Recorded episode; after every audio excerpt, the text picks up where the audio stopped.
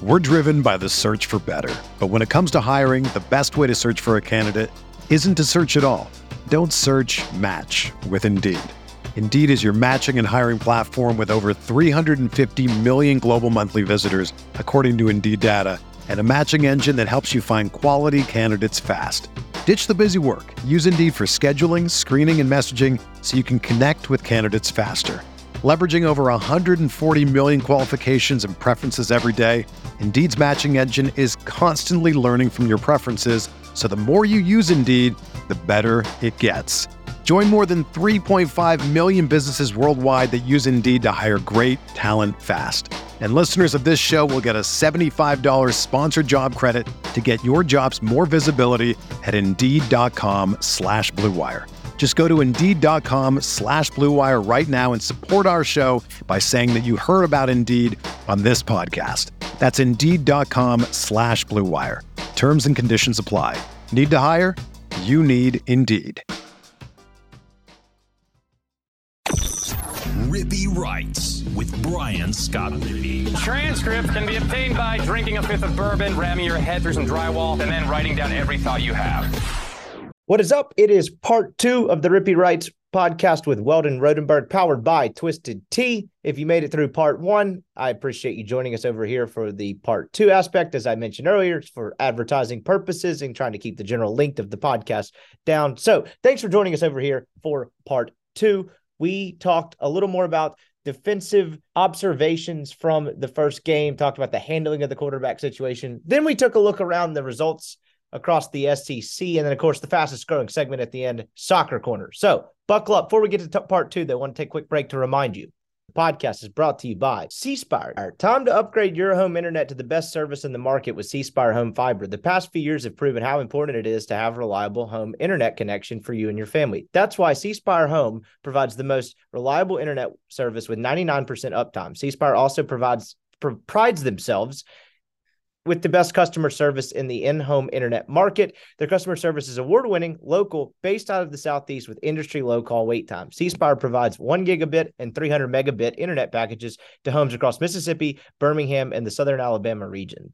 C is also proud to announce the release of their brand new 2 gigabit and 8 gigabit home internet plans. Save yourself the hassle by not waiting for your internet connection to drop with the other guys. Call or go online to cspire.com slash home today and use promo code RIPPEE, R-I-P-P-E-E, at checkout for one month of free service. So if you're signing up for internet right now, just for listening to this podcast, you get your first month free just by typing in that promo code RIPPEE. Check them out, C-Spire, customer inspired.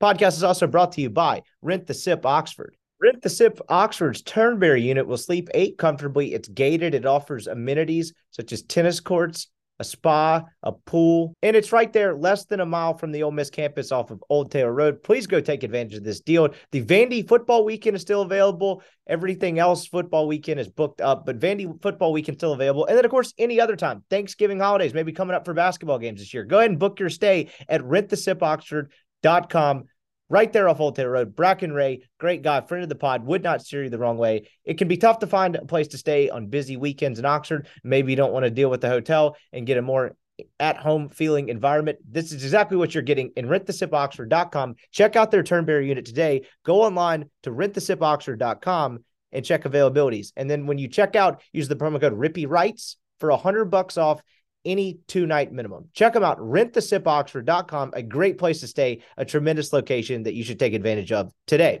All right, here's part two of Walden Rodenberg. Uh, one thing I had written down the speed issue aside on the back end of the defense, a very quiet transfer pickup that seems like it might be a good one because it was at a huge position of need. Zamari Walton from Georgia Tech I thought he looked pretty good in this game. He had a nice pass breakup. I was impressed with how he looked in a very limited sample size, but just not a guy you heard a ton about as far as attention and, you know, one of the higher profile guys they had in the portal. But he was out there, he started, and I thought he played pretty well. One of the few guys in the back end who has like the size and length that you expect out of def- out of defensive players in the SEC. Um, he looks the part. He had a really good pass breakup on a guy that kind of beat him by a half step, but that's what length does is you can lose by a half step and still make the play. Uh, I thought he played really well. I thought he played a lot of snaps. Uh, I thought Deantre Prince looked good out there. He, you know exactly what he is. Um, he's like a I wouldn't say lockdown, but he's pretty close to it compared to what Ole Miss has had in the past. Uh, he's just incredibly solid, knows exactly what he's doing, can absolutely make a play on the ball if he needs to.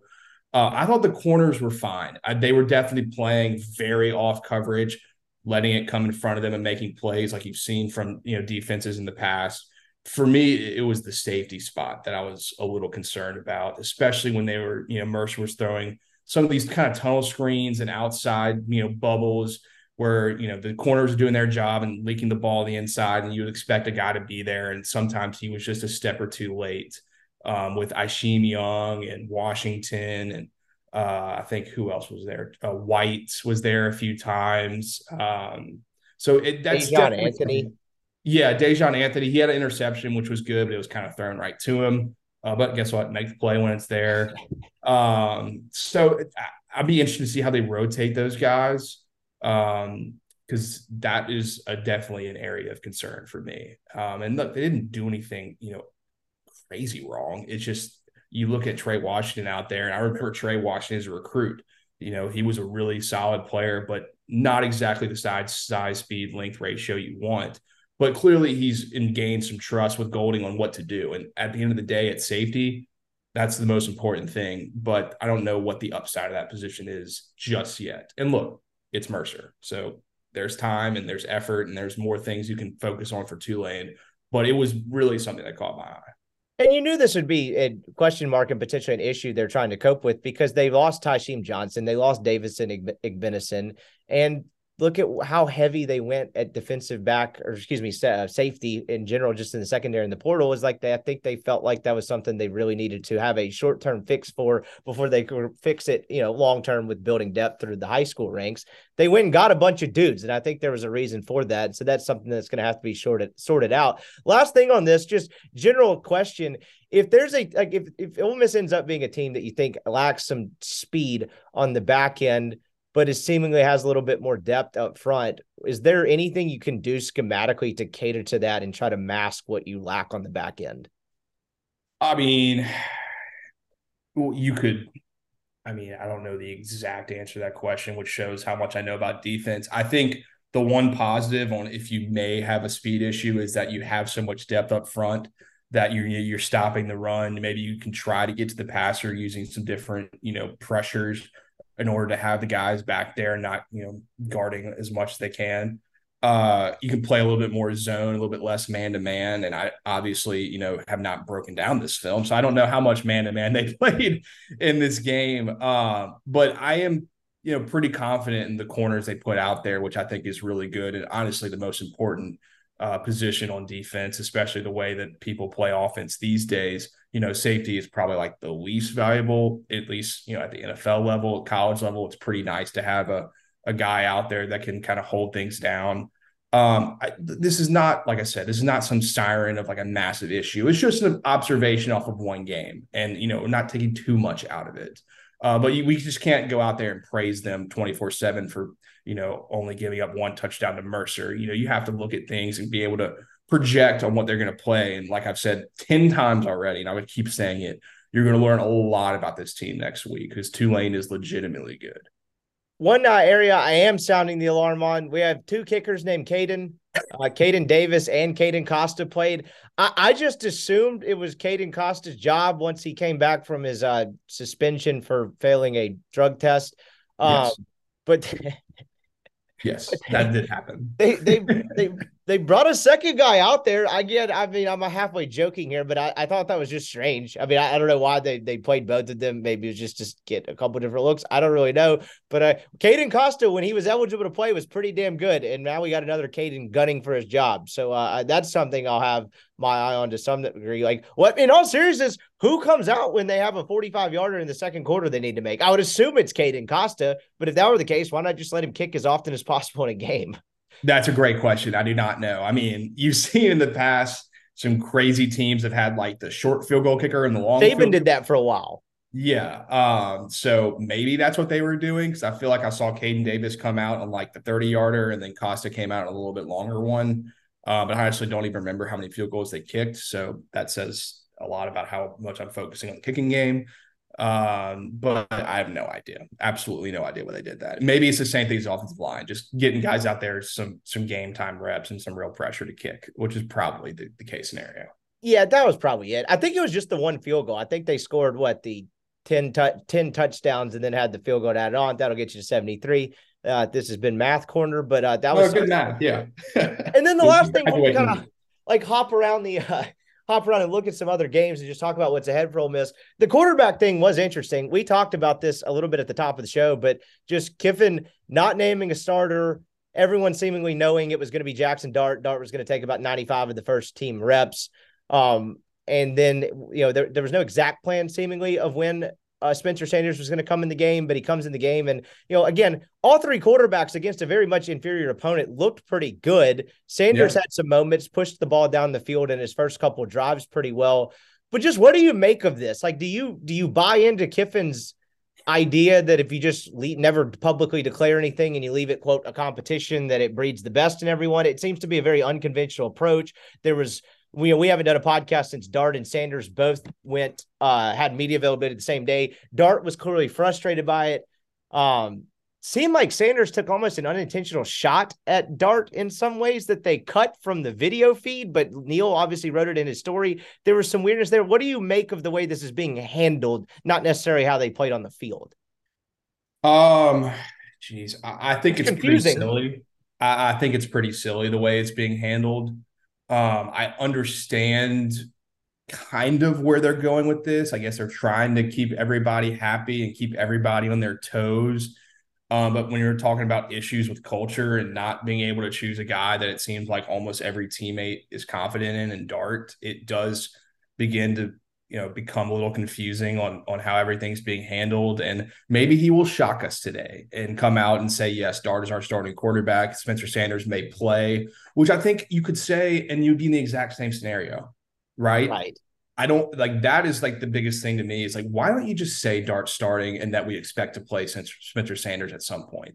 And if you don't play Sanders, then that's fine because that means Dart was really, really good. You can come back the next week against Georgia Tech and say the exact same thing and at least the team and everybody else is like, okay, somebody won this competition, even though I think we're pretty sure he absolutely already won it.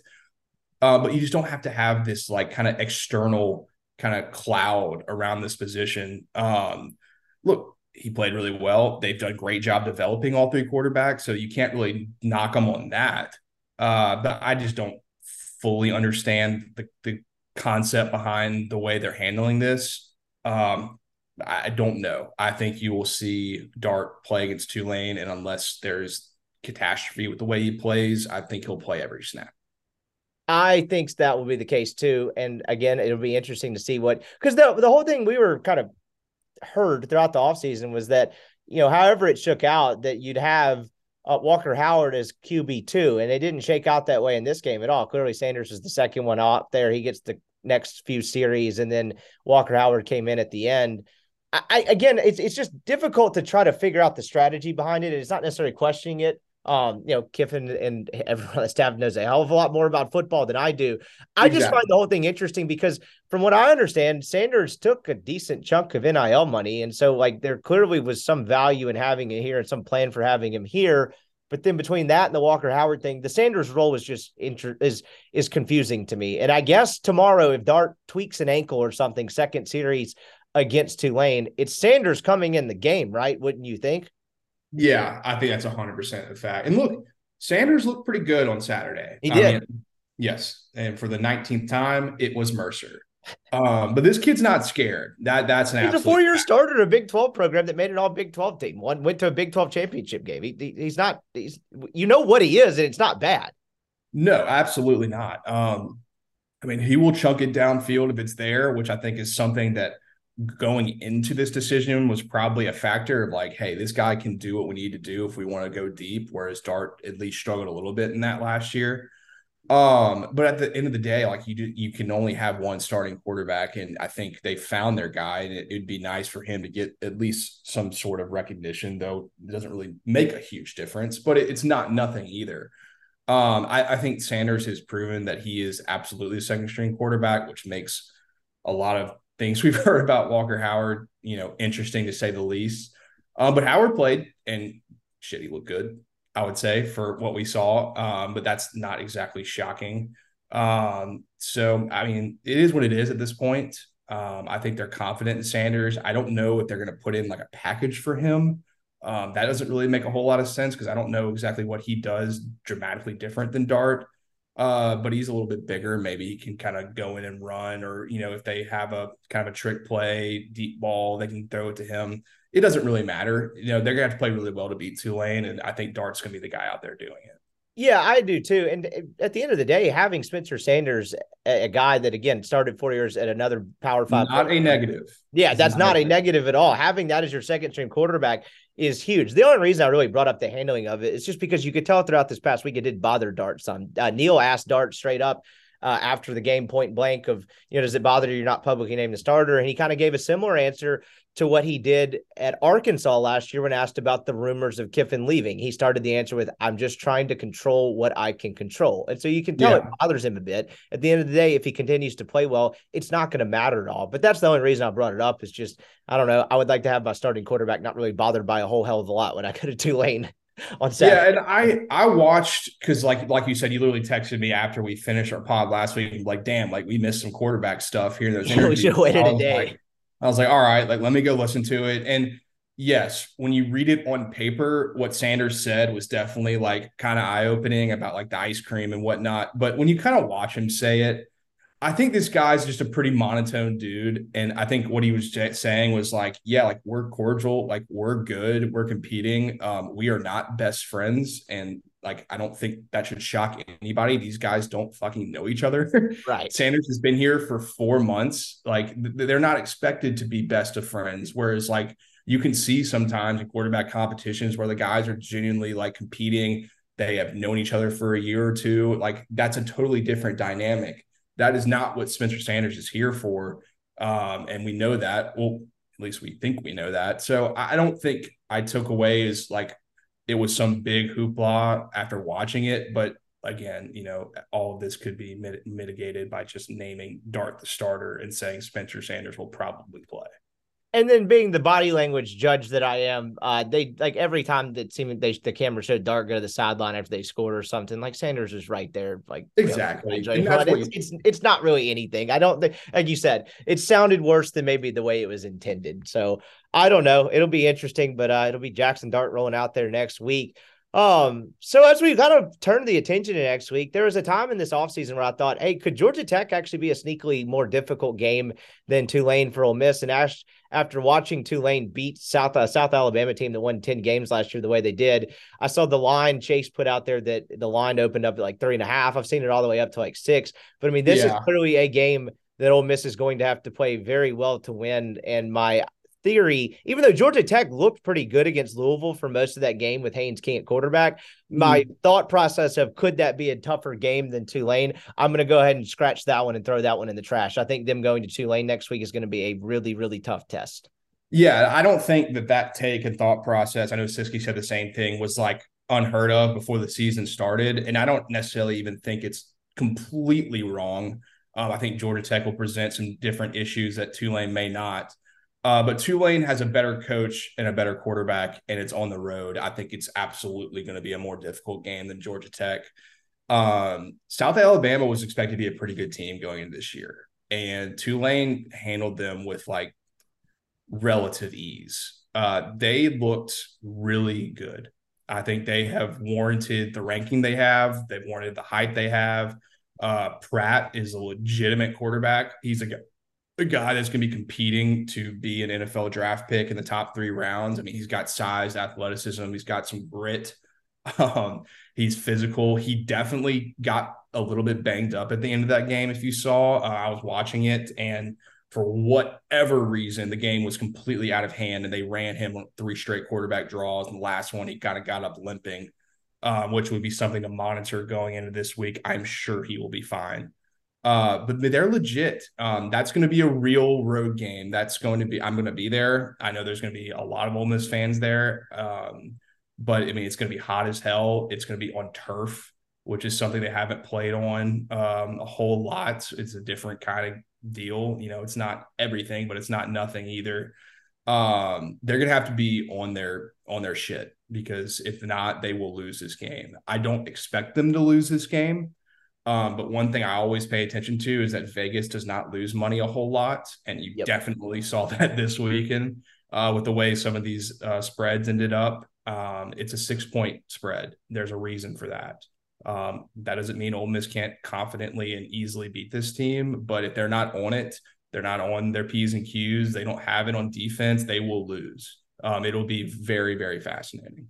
I mean, it's a matchup of two top 25 teams in a non-conference game, and Ole Miss is the road team. I mean, that's it, that's about as simple as way you can put it. This is going to be a tough one, and you know, for for better or for worse, between this and Georgia Tech the next week, last year was weird because we spent almost half the season basically doing what we've done with this Mercer game, where the whole caveat was we'll see when they go to Baton Rouge, whenever that was in middle October. For better or for worse, you're going to know a hell of a lot more about what this team is when they play Alabama in Tuscaloosa than you did before their first real SEC game last year. You will know a ton more, and I think we'll learn a lot over these next eight quarters where we will have a much better beat on what this team is and could be than we did even into the month of October last year. No, yeah, I think it's a great thing that they're playing this game. I think it's a great thing they're playing on the road, that they're playing it at Tulane on, on campus. I think it's going to be a ton of fun. Personally, I'm selfishly really excited because I'm going to the game, then going to the Saints game the next day. Um, so it's going to be a very long weekend in New Orleans. Um, but it's a great precursor for Alabama because no, you know, Yulman Stadium is not Bryant-Denny, but it's going to be a pretty hectic atmosphere. Um, it's going to be a really exciting game. It's going to be debatably the second biggest game this weekend behind Texas Alabama. If you look at the slate, I know A and M goes to Miami, um, but like in terms of top twenty-five matchups, I think it's the only other one as of right now. So there's going to be a lot of hype. There's going to be a lot of quote unquote rat poison going into this game um, on both sides. There is going to be I cannot tell you how many people are going to be picking Tulane to win this game. It is going to be the most darling of darling home dogs you'll see maybe all season. Um, so they're going to have to be ready for it. They're going to have to be mentally focused, mentally prepared.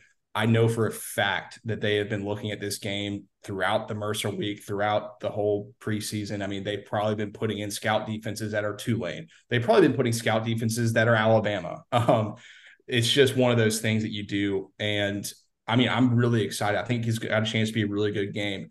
I am absolutely picking Ole Miss to win. I think that at the end of the day, they've got more athletes, they have more depth.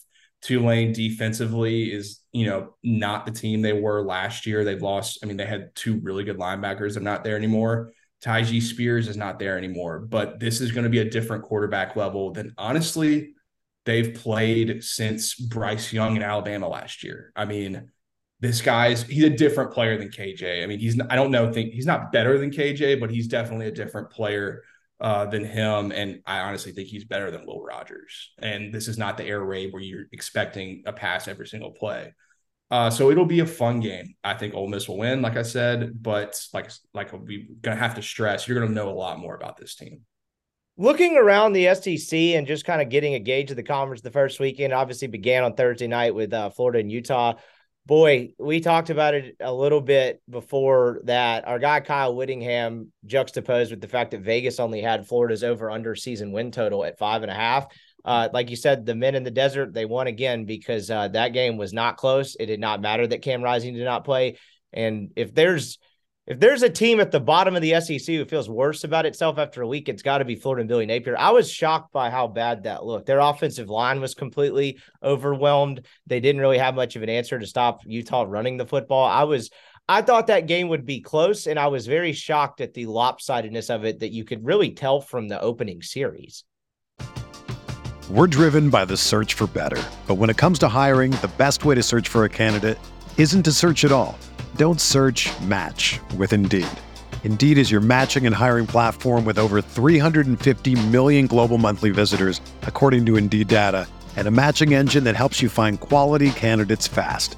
Ditch the busy work. Use Indeed for scheduling, screening, and messaging so you can connect with candidates faster.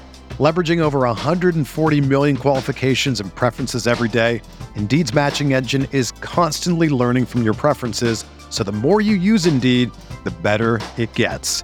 Join more than 3.5 million businesses worldwide that use Indeed to hire great talent fast. And listeners of this show will get a $75 sponsored job credit to get your jobs more visibility at Indeed.com slash BlueWire. Just go to Indeed.com slash BlueWire right now and support our show by saying that you heard about Indeed on this podcast. That's Indeed.com slash blue wire. Terms and conditions apply. Need to hire? You need Indeed.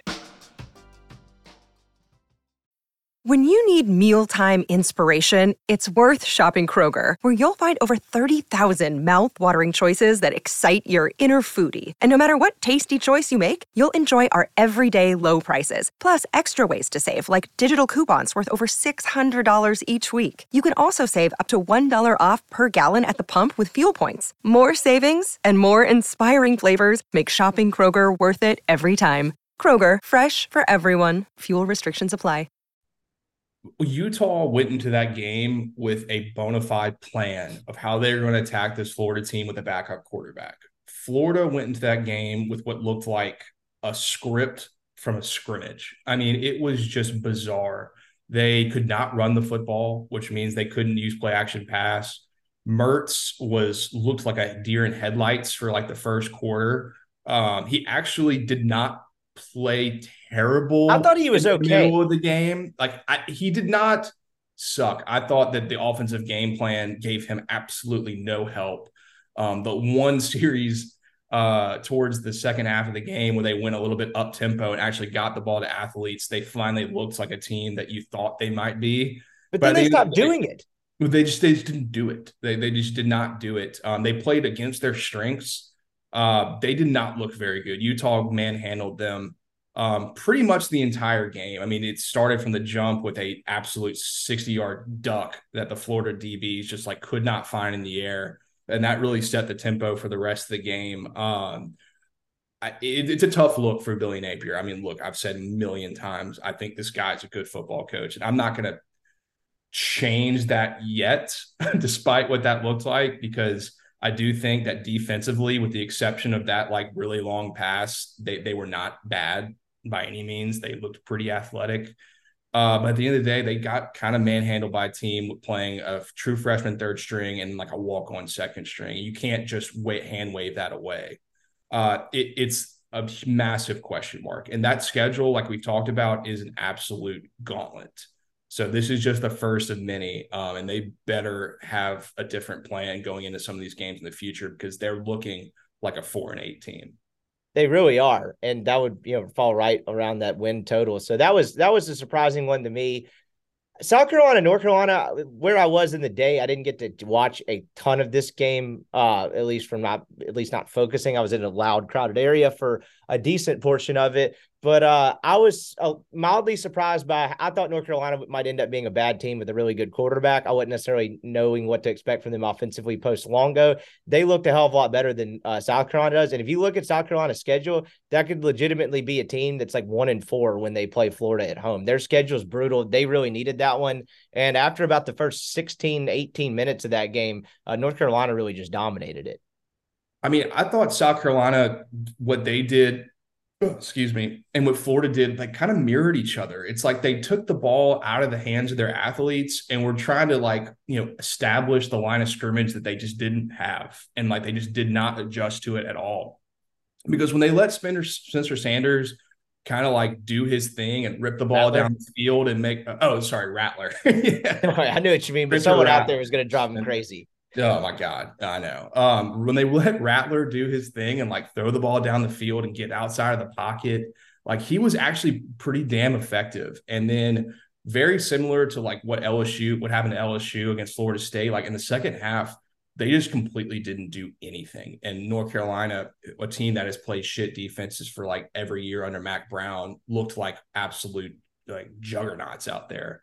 Um, Drake Maye is really damn good. Like he's really, really good.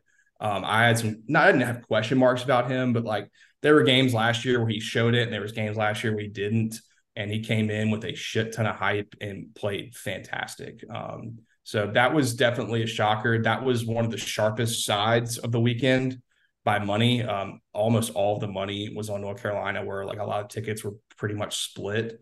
Um, so that was pretty interesting. Good one for Vegas. Um, it, it South Carolina similar to Florida, similar to LSU. I don't want to like completely take this team out of context and completely throw them away after week one. Uh, but you can only go off of what you've seen so far, and it was not great. No, and their schedule is not going to do them any favors going forward, much like Florida, particularly in the first half of the year. I didn't really watch much of uh, Virginia, Tennessee. Virginia is not very good, and Tennessee looked the part offensively. I thought Milton was pretty good. Again, wait and see on them. I didn't watch any of State and Southeastern Louisiana. Did you catch? I watched it? a little bit. Uh, yeah, give me what you saw on that. I have not really seen the Bulldogs yet, other than a handful of plays. What did you think? Yeah, so I was flipping back and forth between Auburn and State just because it's SEC and there wasn't exactly a lot of you know fantastic games uh, yesterday or Saturday afternoon. Uh, they definitely started off like really real slow, real real slow. Um, now Southeastern kind of had some script stuff that were pretty good and uh, I know that this similar to the Ole Miss defense. This is a brand new offense for Mississippi State. Uh, I think it's just one of those games where it takes a little bit of time to get motivated to play a lesser opponent. Um, defensively, I thought Mississippi State looked pretty good. Um, I think they had a pretty solid front seven. Um, I think offensively, the kid, the Whitmore kid, the true freshman, looked pretty damn dynamic.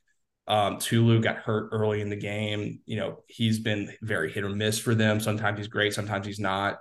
And then Will Rogers was the exact same Will Rogers you see every single year. He completes the easy throws.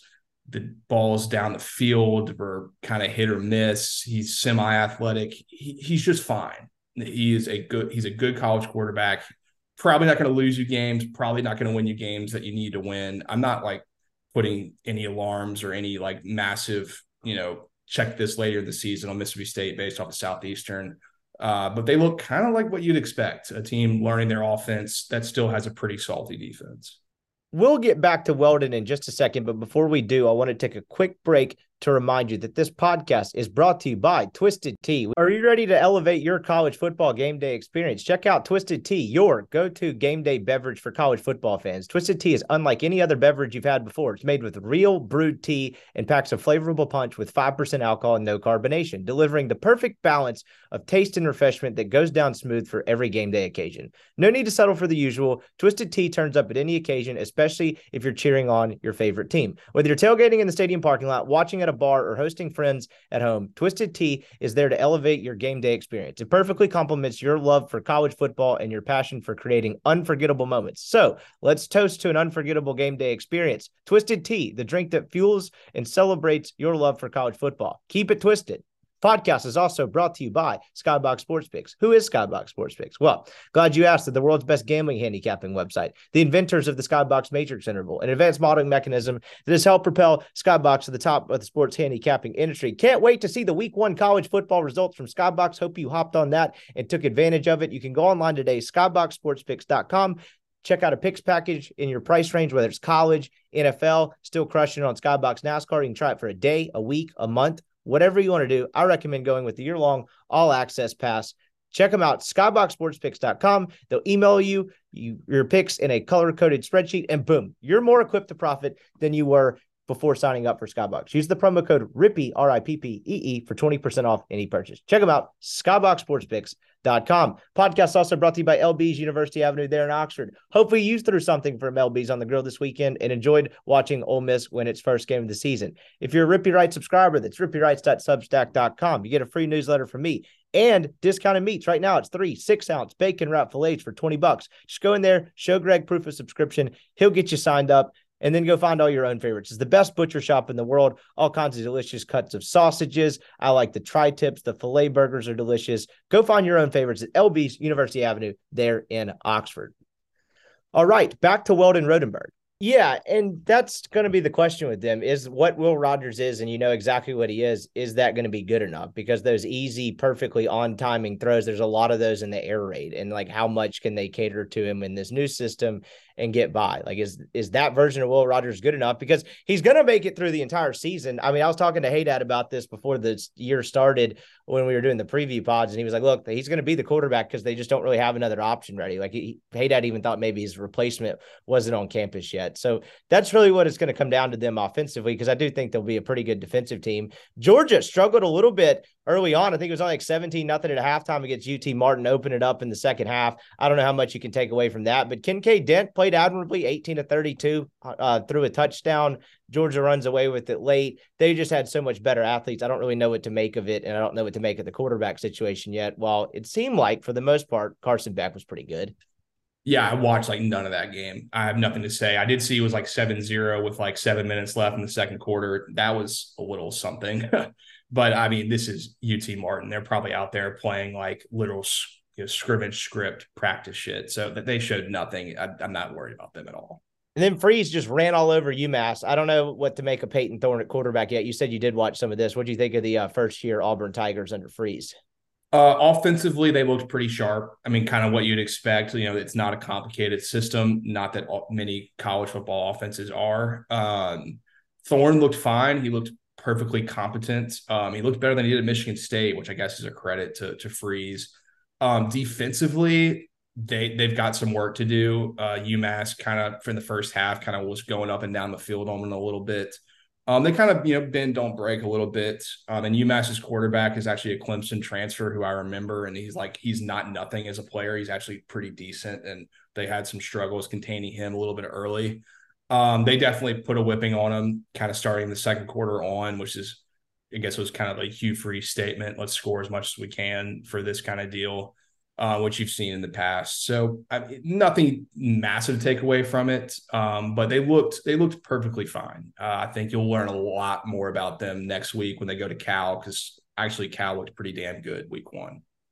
Same thing with Texas A&M. That was the most obvious. We're going to score a bunch of points and make it seem like everything is fine over here offensively. And again, I don't, I, I, I can't wait for that Miami game. Like, what is that actually going to look like? Is that a Bobby Petrino offense or a Jimbo offense. It was a good start for Weigman, throws for five touchdowns, seeming they look pretty sharp against a really bad team. But like next week is kind of when you learn is this team any good? Is this any different? Or is this same old Jimbo?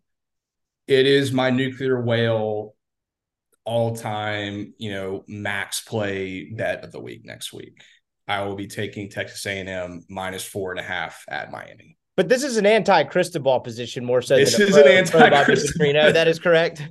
I have been waiting for this line to come out for no less than two months because if A and M was favored by less than a touchdown, I was going to absolutely hammer them, and I will be doing it uh, against Ball in Miami. It, this is just a total Cristobal big game fade against a team that is just way more talented than them. Um, I didn't, you know, Texas A&M they played in Mexico. They looked fine they look exactly they've looked every year, which is really damn good defensively, even though eventually it all falters. And then offensively, Weigman is a very he's a good quarterback, and they have Noah Thomas and Evan Stewart are like legit outside threats. They've got like a three-headed duo and Le'Veon Moss and Daniels and the Rueben Owens kid. Uh, I mean, they, they have talent. They've always had talent. Um, you're like you said, you're going to learn so much about them against Miami this this upcoming week. Uh, I don't know if I'm ready to announce that Jimbo figured it out or that he hired the right guy. I don't even know if Trino's calling the plays. Nobody does. Uh, but I'm going to absolutely hammer A&M, and I will live with the results no matter what they are. Um, but I, they look pretty look pretty stingy. I'm not to lie, but it's game one against New Mexico. And last year, that game was before we knew how disastrous A&M was going to be, that was a game where it kind of made sense in hindsight where I thought Miami looked a hell of a lot worse than A&M did and the score didn't necessarily justify it, but that's because of the amount of issues that Texas A&M ended up having on offense. And man, they just look like a team that was well much worse coached and much less prepared in that game and you seem to think it'll be the case this year. So I'm fascinated to look at that one. And then obviously the main one of the weekend um, LSU and Florida State boy, did LSU struggle in that second half, and they did not look like a team that I thought they would. They were kind of a trendy pick after winning the West last year. Florida State really just kind of ran all over them in the second half. What did you make of that? I don't understand what they're doing with the Perkins thing. I thought 2022 Harold Perkins probably if it ain't broke, don't fix it type of thing. They seem to be moving him around and learning a new position. I don't know why he was pretty good in the old one, but uh, that was alarming performance for LSU. It, it was a very interesting game. It was a very bizarre game flow game. uh, because you know LSU goes down in two plays at the one yard line and then gets another penalty uh, from A and M and then just gets stuffed in like almost six straight plays.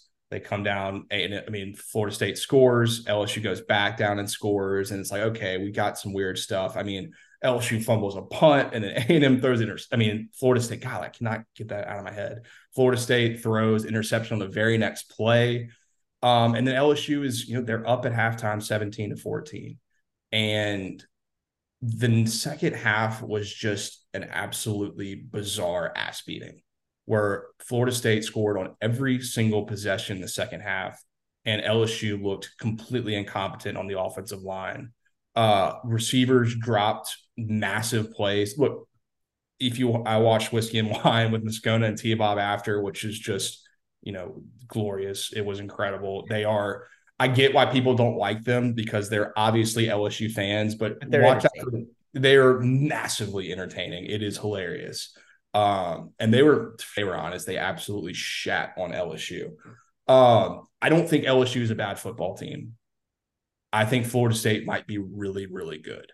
And look, I said it last week when you were asking me about this game. I was like, I think Florida State's wide receivers are going to be a massive matchup problem for LSU's DBs. And I guess I'll give myself slight credit. That was absolutely the case. Kind of throughout the entire game. They had drops in the first half to make things different.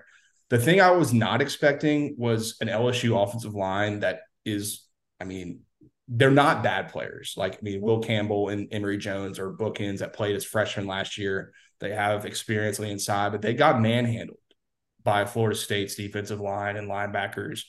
Um, it, it was just, it's hard to really take a whole lot. I mean, LSU could have been up 21 7 and they just you know had some really questionable play callings uh, in the red zone, whereas Florida State converted almost every time. So I'm not writing LSU off. I'm really giving a lot of props to Florida State.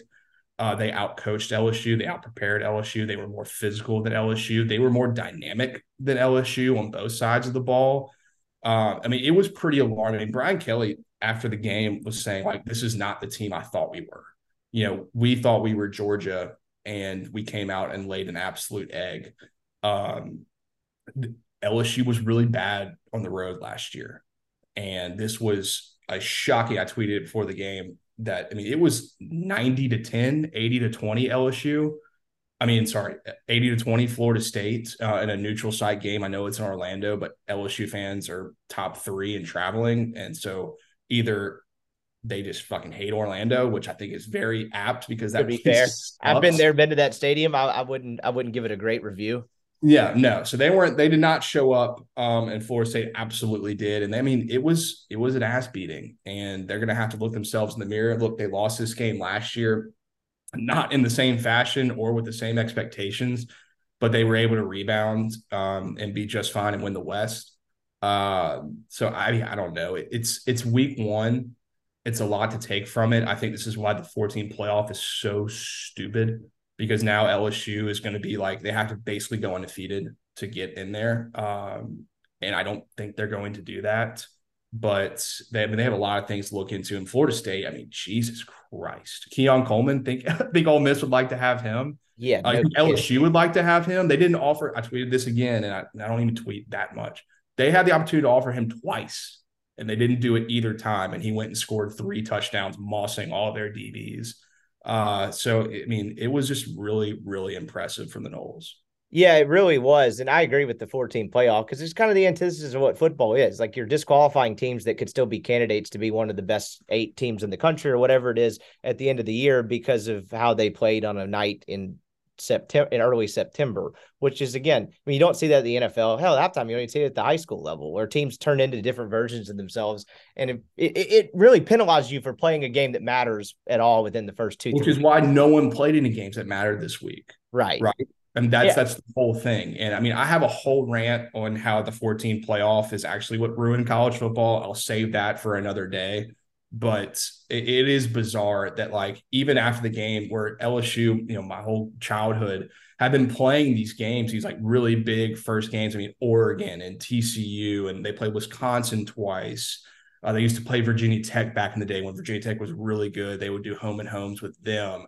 They played Texas And now, like LSU fans are like, why are we doing this again? Like, why are we playing not playing just a week zero game or playing like Grambling week one and moving this game to week two? I mean, you've seen other teams start to do it. Um, I mean, Ole Miss has started to do it this year. I mean, Alabama has started to do it more and more, playing that week two game is the big one. Uh, I mean, that's not an excuse. I mean, when you're a team the caliber of LSU or Florida State or Alabama or Ole Miss, like fuck that, you should win the game. Like, you know, that's that's the end of the day. That's the goal. Uh, but it was, I mean, it was eye opening. It was pretty damn bad for the Tigers. It'll be uh it, it was a nice uh ease easy easing our way into the season. Again, I just don't know a whole hell of a lot about any of these teams, but uh, that's kind of what the early piece of the season is for. It is now time for the fastest growing segment on American soil. It is Soccer Corner. I received a couple texts about this uh, result yesterday. I actually had it on Saturday morning uh, before I went to the Ole Miss game. Nottingham Forest knocks off Chelsea. Uh, it seems like Chelsea, despite spending a ton of money on players, could continue to be a billion dollars. A billion dollars. That's absurd.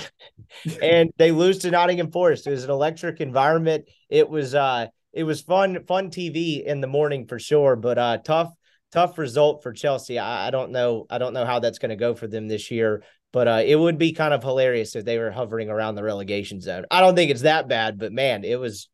They did not look like a very, very well put together club, and uh, that was really the only one I saw. Um, and Saudi Castle struggling to start the year, but uh, it seems like their schedule was pretty tough. What do you make of the Premier League through a couple weeks? Yeah, I mean, Chelsea is kind of just a carbon copy of what they were last year a bunch of new players and new positions that are really expensive that have just completely not figured it out. Um, they looked completely inept against a Nottingham Forest team that is not bad. I mean, they have like real talent. They've they've signed some really solid players that I'm sure even Chelsea would be like, man, we could have gotten that guy for 30 million instead of 100. Um, but I mean, it's it's a really unimpressive showing. It's at home and I know it's it seems different, but like playing on the road in these Premier League games is like a real thing. It is absolutely difficult to get results on the road, especially against top six teams. And I mean, Chelsea was just kind of manhandled. I mean, it was pretty embarrassing uh, from the amount of money they've spent. And we, this is like we're rehashing the same conversation with that club.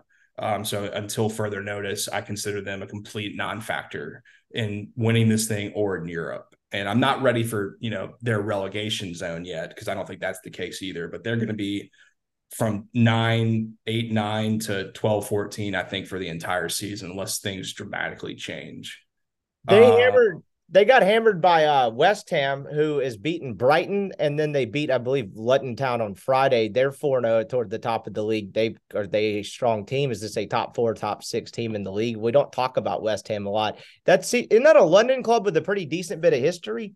Yeah, no, we we mentioned them like slightly last week. They they've had a really good start to the season. I continue to expect a massive regression to the mean on this team. Okay, uh, they've done decent in the transfer. I think they have a, a, manager that's just way in over his head and has been. Uh, but they've kind of treed out a few a few results here. Uh, they're up there now. I don't expect them to stay up there, but it's a big London club that's it's put in a lot of money uh, into their squad, and you know it's they're showing a little bit of it. They've done some decent business over the years, uh, but I don't see them competing up there with like Tottenham and City and Liverpool and Arsenal it seems like we're getting very similar to where we were last year. Uh, Man City's going to roll through this league, but we did have one challenger in Arsenal last year who hung around, led the league for a lot of the season, and then finally regressed to what you thought it would play out. If there's an Arsenal this year, if there's a team that can challenge and scare Man City a bit, who is it? Who you think so far through four matches or whatever? As crazy as it might seem, Tottenham, after losing Harry Kane, might be that team. Um, okay. They have looked just exceptional in their first four matches. Um, they've just been really, really tough. They've scored a lot of goals. They've looked really balanced. Uh, defensively, they've been better than they've been in a while. Um, look, it's only game week four. There's a lot of time left, but there's kind of that surprise team. And you know, of course, look, Tottenham is not winning this league. They don't win trophies. That's just not what they do. Uh, but they've looked a little bit, uh, even a little bit better than Arsenal. Their their cross city rival. Um, Arsenal is still perfectly good. They've gotten their Gabby Jesus is back. Um, they took one to Man United, which we'll talk about in a little bit this weekend. Um, so they're absolutely not out of it. Uh, Liverpool, depth wise, I'm still concerned about them, but they've looked pretty sharp and pretty um, solid at home. So they'll be up there too. But uh, Tottenham might be that kind of like out of not out of nowhere team because Arsenal wasn't out of nowhere either, but a contender that contends longer than you'd expect. Liverpool was the last team to win the Premier League that wasn't Man City, if I'm correct on that. But we don't ever talk about them as contending to challenge for the league anymore. Is that, I mean, that's a big club, big money spending club. I feel like we, t- I mean, you're a Man United fan, so we talk about that. Chelsea disaster, we talk about that a lot. I don't feel like we've discussed Liverpool hardly at all, despite them kind of consistently being in that top three, top five area. Absolutely. I mean, you, are 100% right. We, we've kind of discounted them and we probably should not the issue with them over the past two years is despite them being like really solid and having elite players, they've just had massive injuries um, all over that squad. And this year was like the first year where they kind of sold off some of their older guard and bought in some new players that have uh, that played really well so far this year. So I, we should not be discounting them. Um, there was a lot of rumors about Mohamed Salah going to Saudi Arabia for one of these absorbent contracts. He did not leave. So that's big for them. Um, I think finding a little con- more consistency goal scoring out of their striker is something they need, and they've got guys there to do it that are really talented.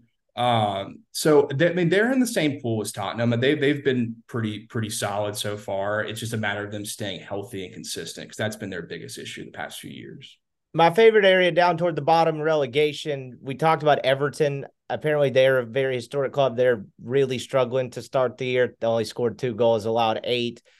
It seems like if there's a big name that could end up becoming relegated, it's probably them. Otherwise, it's probably Burnley, Luton Town, Sheffield United, whatever your typical yo-yo club suspects. Uh, this yeah. seems real, real, real, real bad. You mentioned they're a badly managed team. Are they? Uh, like, would you be shocked at all if they actually went down?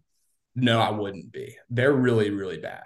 Um, they played Sheffield United early morning on Saturday, and I had Sheffield plus a half goal um, on the road at Everton. And Everton was just incredibly lucky to get a result. They ended up tying that game uh, with Sheffield. They they just there's not very good. They they have no depth. They've had done bad business. You know, it's everything you can't do as a team like them, where like they have money and they have history, but if you're poorly run, it shows. Believe me, it shows. And it's shown for them that they've been really inept. They will be fighting in the bottom for the entire time. Man, you not a great week. It's it's a conflicting week.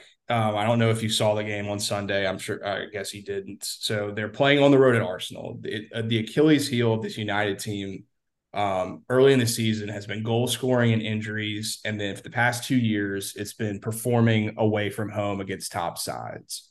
And they come out against Arsenal and they looked really good. I mean, Rashford hit a worldy strike to go up 1 0. And then in United fashion, they gave up a goal in literally a minute and a half later. Uh, so it's 1 1 for the majority of the game.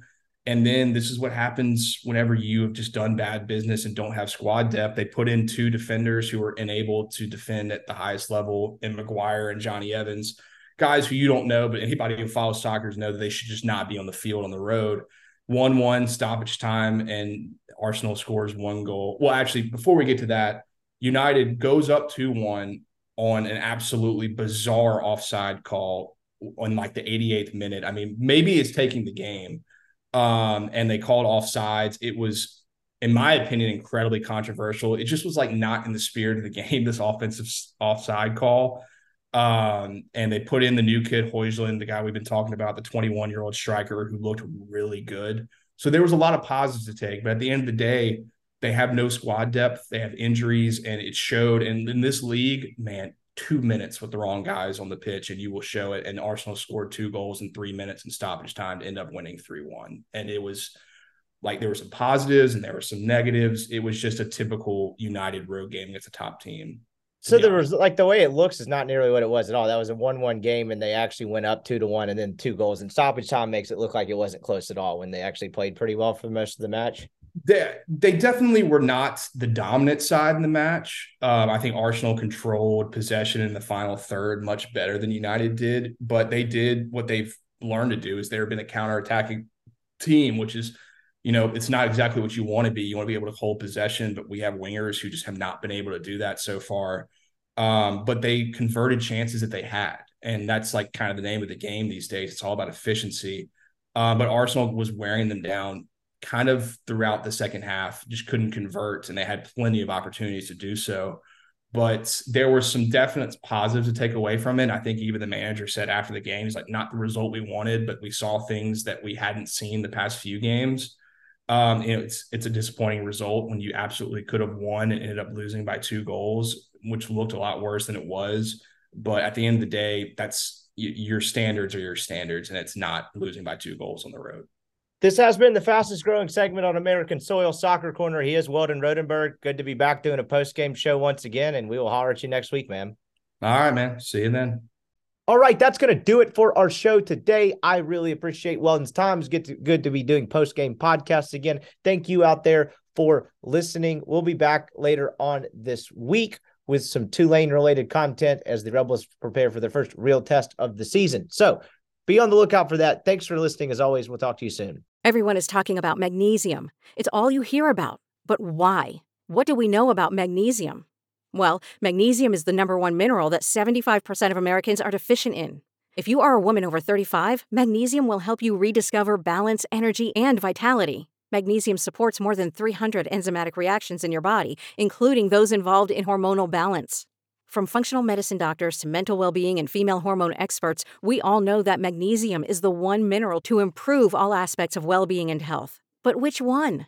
Magnesium Breakthrough from Bioptimizers, the trusted choice recommended by leading experts with seven best absorbed forms of magnesium to ensure your body receives the support it needs for overall well being. Go to bioptimizers.com slash balance today and use code BALANCE10 for 10% off. Support your journey to wellness at B-I-O-P-T-I-M-I-Z-E-R-S dot com forward slash balance.